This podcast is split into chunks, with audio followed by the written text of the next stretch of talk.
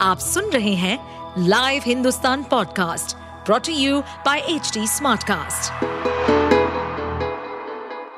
नमस्कार, ये रही आज की सबसे बड़ी खबरें।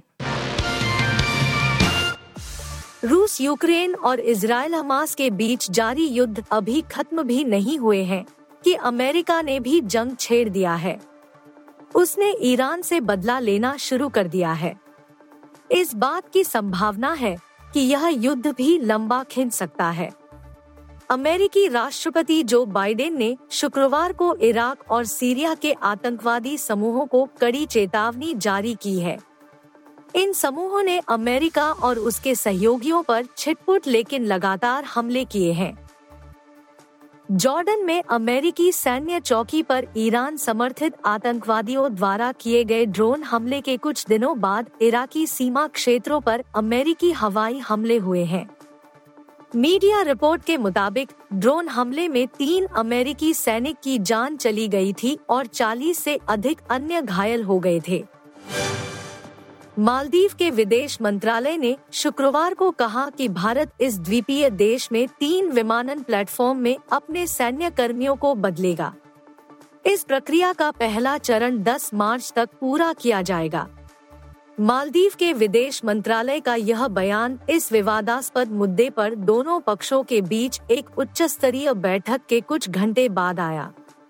दोनों देशों के कोर समूह की बैठक दिल्ली में संपन्न हुई, जिसमें मुख्य रूप से मालदीव से भारतीय सैन्य कर्मियों को वापस बुलाने के विषय पर चर्चा हुई। ग्रेटर नोएडा वेस्ट के तुस्याना गाँव में एक ही परिवार के चार लोगों की संदिग्ध हालात में मौत हो गई। चारों के शव एक कमरे में पड़े थे। कमरे से गैस रिसाव की बदबू आने पर पड़ोसियों ने घटना की सूचना पुलिस को दी थी। पुलिस ने दरवाज़ा तोड़कर अंदर जाकर देखा तो सभी लोग मृत थे। पुलिस दम घुटने से मौत होने की आशंका जता रही है। सेक्टर इकोटेक तीन कोतवाली पुलिस से मिली जानकारी के मुताबिक, मूल रूप से हाथरस के सराय सिकंदराराव के रहने वाले 30 वर्षीय चंद्रेश, अपनी 28 वर्षीय पत्नी निशा 22 वर्षीय भाई राजेश और 19 वर्षीय बहन बबली के साथ तुस्याना गाँव में पवन के मकान में किराए पर रहता था। चंद्रेश जोमेटो में डिलीवरी बॉय की नौकरी करता था, जबकि राजेश परांठे की ठेली लगाता था। महाराष्ट्र में शिवसेना और भाजपा के दो नेताओं के बीच पुलिस के सामने ही बहस इतनी बढ़ गई कि एक ने दूसरे पर गोली चला दी। घटना उल्लासनगर की है। यहाँ शिवसेना के महेश गायकवाड़ और भाजपा के गणपत गायकवाड़ किसी आपसी विवाद को लेकर थाने पहुँचे थे। शुक्रवार देर रात वे दोनों ही एक सीनियर पुलिस अधिकारी की केबिन में बैठे थे। तभी बहस इतनी बढ़ी कि भाजपा विधायक गणेश गायकवाड़ ने पिस्तौल निकाल ली और महेश गायकवाड़ पर चार राउंड फायर कर दिए। थाने के बाहर दोनों नेताओं के समर्थक भी मौजूद थे। वहीं गायकवाड़ की हालत नाजुक बताई गई है।